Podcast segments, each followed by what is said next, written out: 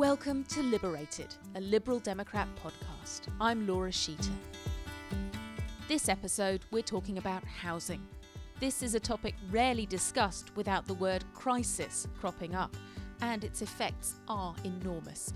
The lack of affordable housing, poor tenants' rights, the terrible impact of insecure housing and homelessness on individuals and families, and the effect on towns and cities of the people who do essential jobs not being able to live where they work. Our expert guest is George Turner. He's an investigative journalist and housing campaigner, and was the Lib Dem candidate for Vauxhall in the general election, standing against Labour's Kate Hoey. I started by asking George about the focus of his housing campaigns and investigations. Mostly it's been in the area of what I would term affordable housing avoidance. So, how developers get out of their obligations to build affordable housing through various accounting tricks and surveying tricks and smoke and mirrors and games that they play negotiating with councils. Uh, and why I got interested in this subject is because um, in around 2013, I was working with the local community around the Shell Centre in Waterloo, previously where your office was, Vince. and uh, there was a redevelopment there for 800 new homes, and I was leading the opposition to it. And I was so outraged by some of the stuff that was going on that I decided to launch a court action against it and ended up in the Court of Appeal and along the way found out much of the detail. I mean, was getting leaked stuff by financiers, and we found that you know, on the one hand, they were telling investors they were making tons of money. On the other hand, they were telling the council they weren't making any money, and therefore they can't build affordable housing. So I started writing about it. We're recording this in the week before the budget, where it's been widely trailed there's going to be a lot about housing, about what Theresa May had called Britain's broken housing market, and about the housing crisis. You had Sajid Javid talking about a generational divide that millennials aren't able to afford housing and that maybe baby boomers don't see that crisis. Vince, is this a crisis? What is the scale of the problem?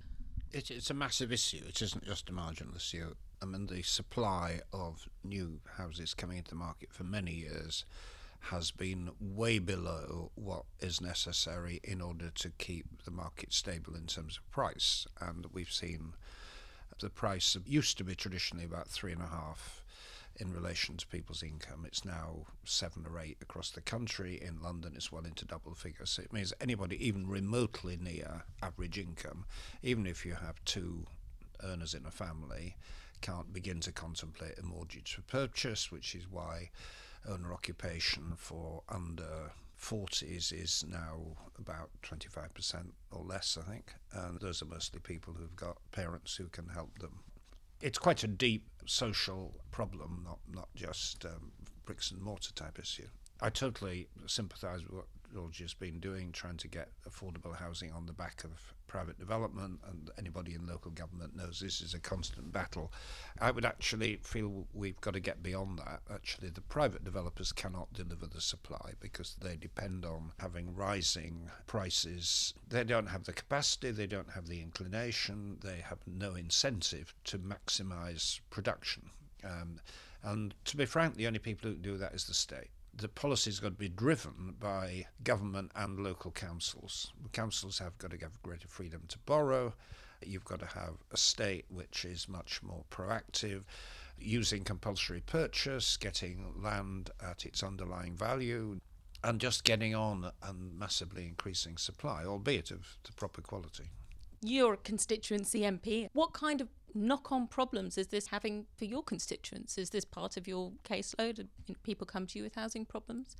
Well, the demographics of this area are changing quite markedly. You cannot buy a house here unless you have an income of a, somebody who's got quite a high paid income in the city, for example. And a, teacher, a police officer, a young doctor would find it impossible now to buy in most parts of my constituency. When I first started, it was a relatively mixed area with some working class, some middle class, some very rich people. It's now becoming monocultural um, and very different. And of course, the pe- people have been squeezed all the time, particularly in the rental sector, which is going way beyond what most working families can afford.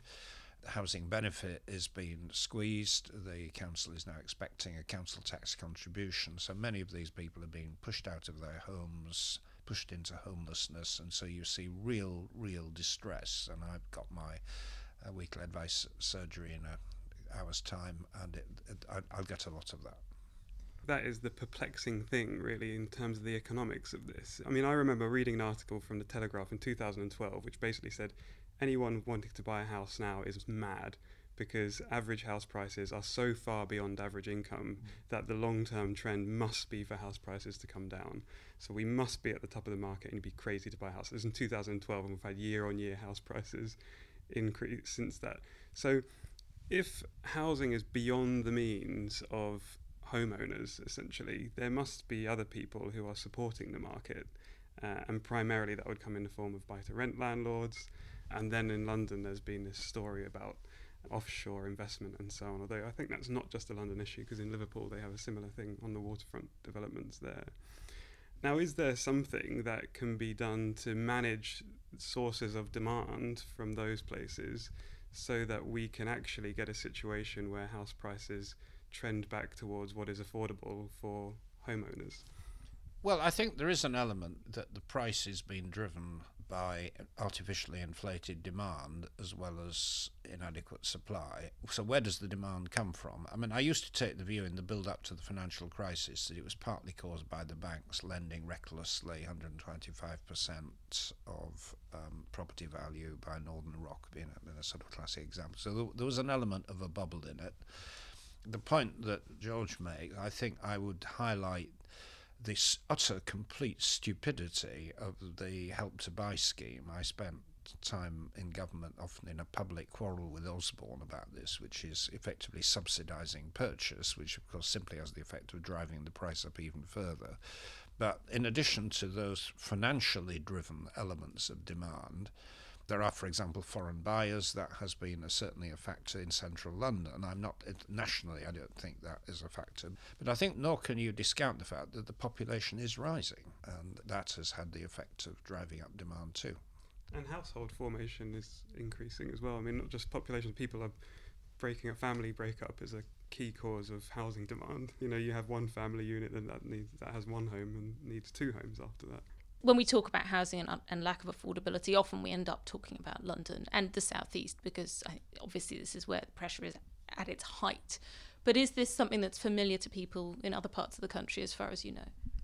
Well, I think, as Vince outlined, it's really about the private development industry. You know, they have no incentive to build cheap homes. They make their money from building as expensive homes as possible that prices many people out of market because the new housing supply is not actually meeting the demand where it's needed. And so, what is desperately needed is some sort of intervention that targets the lower end of the market. Traditionally, that has been council housing, but we've not seen councils build council housing for many years. It is not just London. I mean, the whole of the southeast has got this problem, but it is not just there. Oxford and Cambridge are probably the some main hotspots in the country, even more than London. Uh, the Lake District, I was up in Tim Farron's constituency, housing completely unaffordable for low income families. You know, even in the north of England, where you haven't had the same demographic pressures and the economy's been less dynamic. You you have areas in the north of England where house prices have reached extraordinary levels. This is a much bigger problem. I that there is an additional issue with, say, the Midlands and the north of England, which is there is probably quite a lot of brownfield land, but to develop it often involves the extra costs associated with dealing with contaminated land, and often the developers can't see the margin in that kind of business, so the development never takes place. I mean, you can still find places where housing is cheap. I mean, if you go to Burnley, you can buy a decent house for 100,000, I'm told. But, you know, the problem there is where are the jobs? Some of the people listening to the podcast are talking about much broader issues, talking about you've got a national plan, but when it comes down to it, then there's local opposition. So, does this mean we need an overhaul of the planning laws, for example? Was one of the questions I was asked. Yeah, this is very tricky if you're a local MP. I mean, every development that's happening in Twickenham at the moment, people are writing letters of protest to me can I intervene on their side? Their light's been blocked, or there are too many cars in the street, and this is outrageous and it's spoiling our view. And sometimes these are legitimate objections, and sometimes they're rather petty, but you know they are powerful. And you get genuine dilemmas. You know, do you allow development on bits of playing fields, and somebody will come along with a proposal that will build on a quarter of the playing field, and the rest of it will be community use. So, do you take the bait or don't you? these developments, these dilemmas are happening the whole time. And I think it's most acute in the case of Greenbelt land because the, the rationale behind the Greenbelt is a very good one.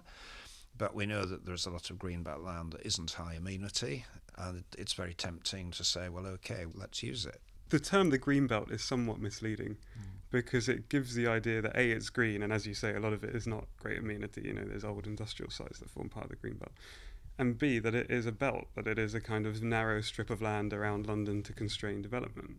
But the green belt extends to north of oxford. Somebody was telling me that the amount of land in the green belt is something like four or five times the size of london.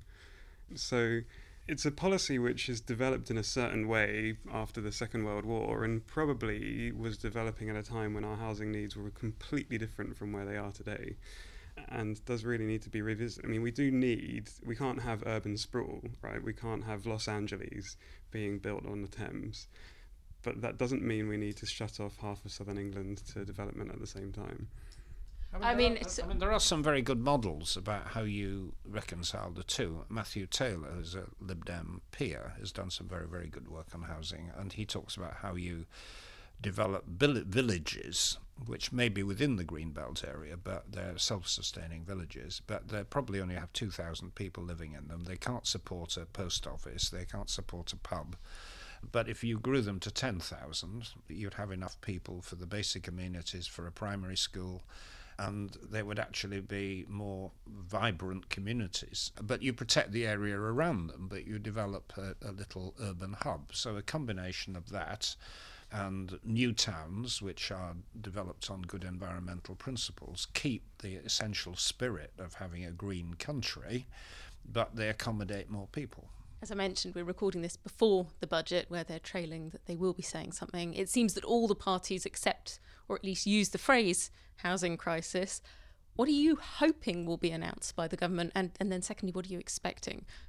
Well, the key thing the government can do is to radically expand its own willingness to borrow on the public sector balance sheet or to allow councils to do so.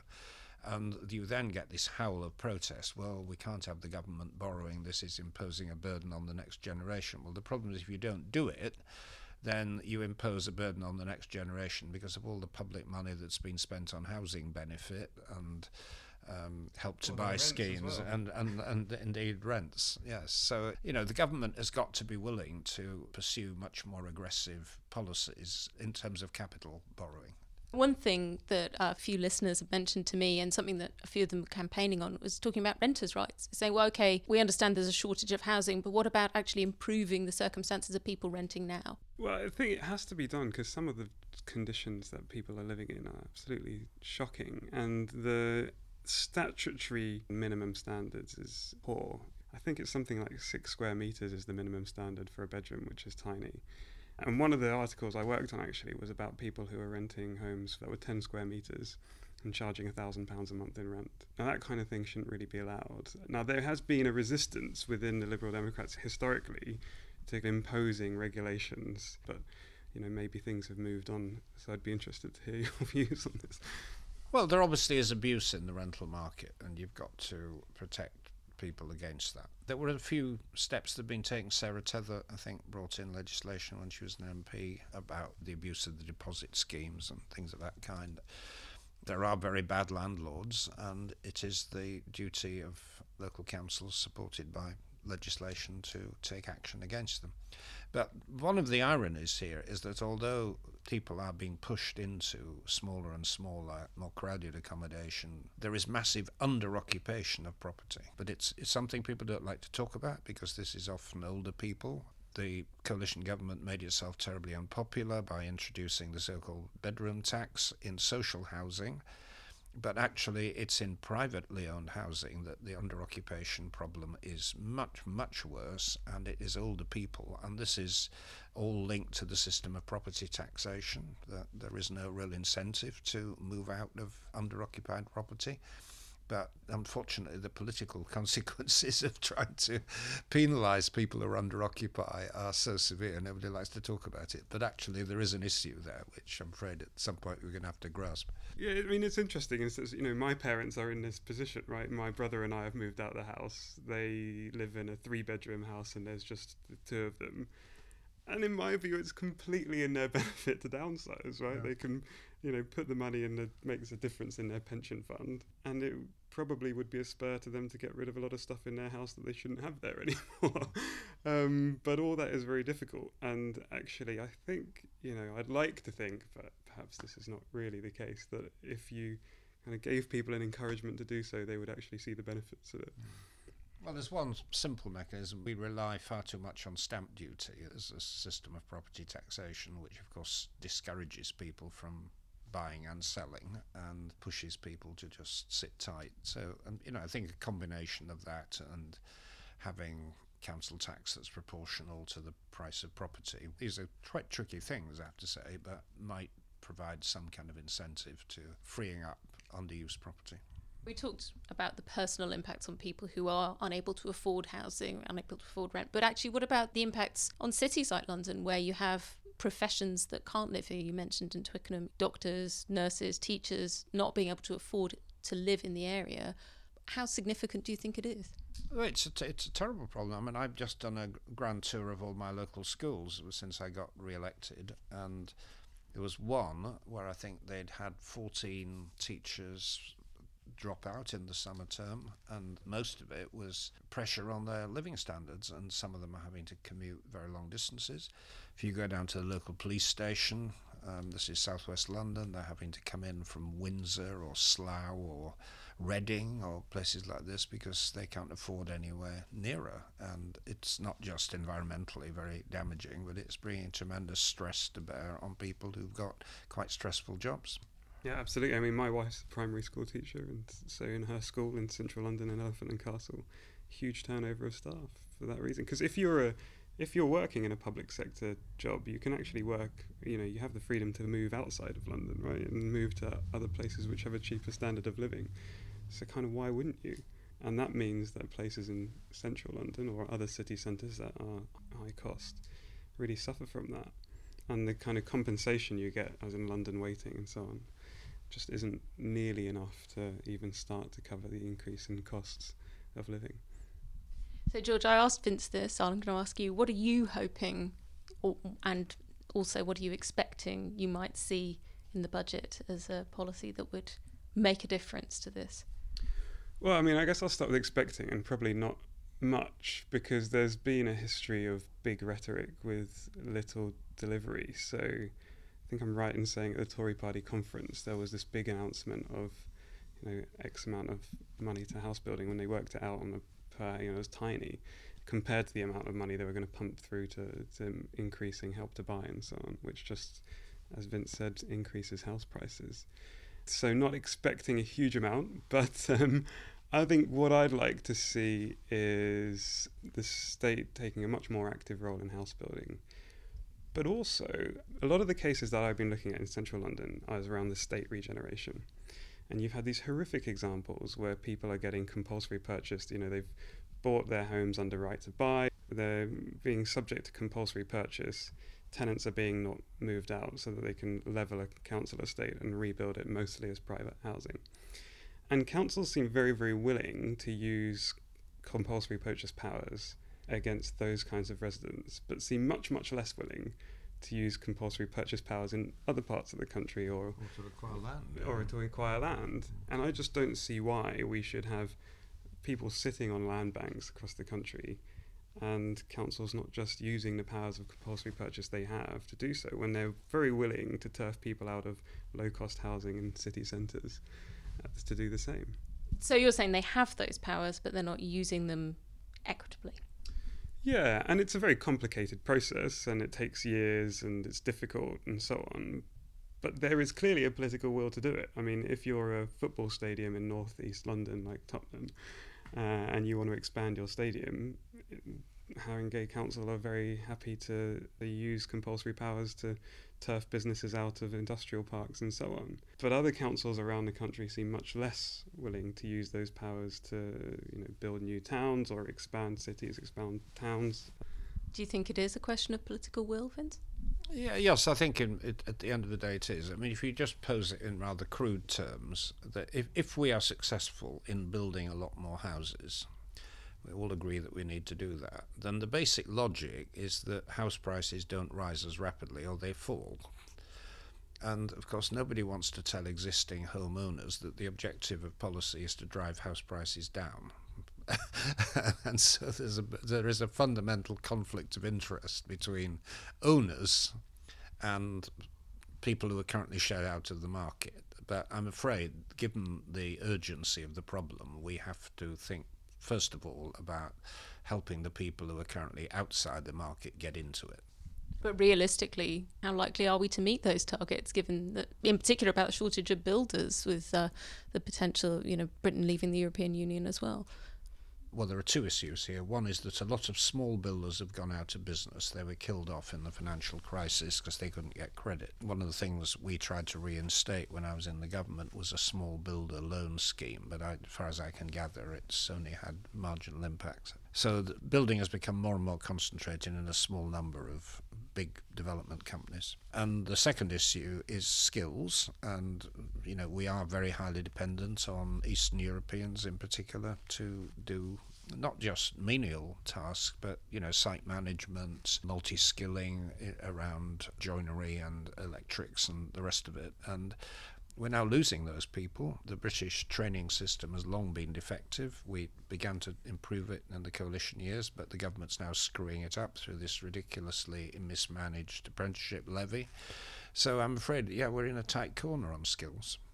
And one of the other things people is the RICS are saying that that the house prices are starting to fall already in London, and that's spreading out to southeast England and maybe to the rest of the country because of Brexit. I mean, do you think that's really going to happen, or is that so?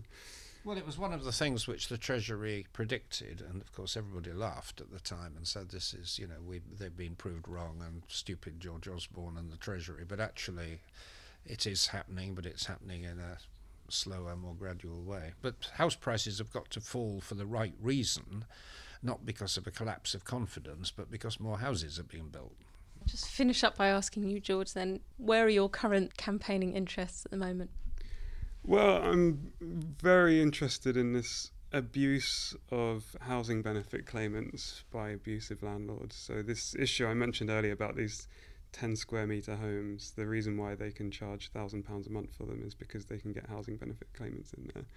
Uh, and that's the maximum housing benefit in London but they're really being warehoused. They're taking housing benefit claimants and warehousing them in these tiny apartments in order to get maximize the rent from the floor space. And what they're doing is renting out these tiny rooms for, if you look at it on a per square meter basis, it's higher than luxury housing in Kensington and Chelsea.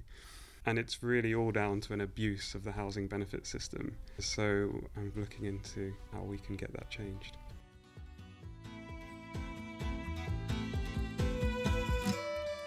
Thanks for listening to Liberated. If you enjoyed the conversation, please do rate, review, and share it wherever you listen to podcasts. It'll help other people find the show. As you heard, we're also putting your questions to Vince, so please do check our Facebook page and look for posts on other Lib Dem sites, where we'll be letting you know what topic we want questions on next. We're at Liberated Pod on Twitter and Liberated Podcast on Facebook. Thanks to George Turner for joining the conversation and to Mark Pack and Benjamin Leal for their invaluable support making this series.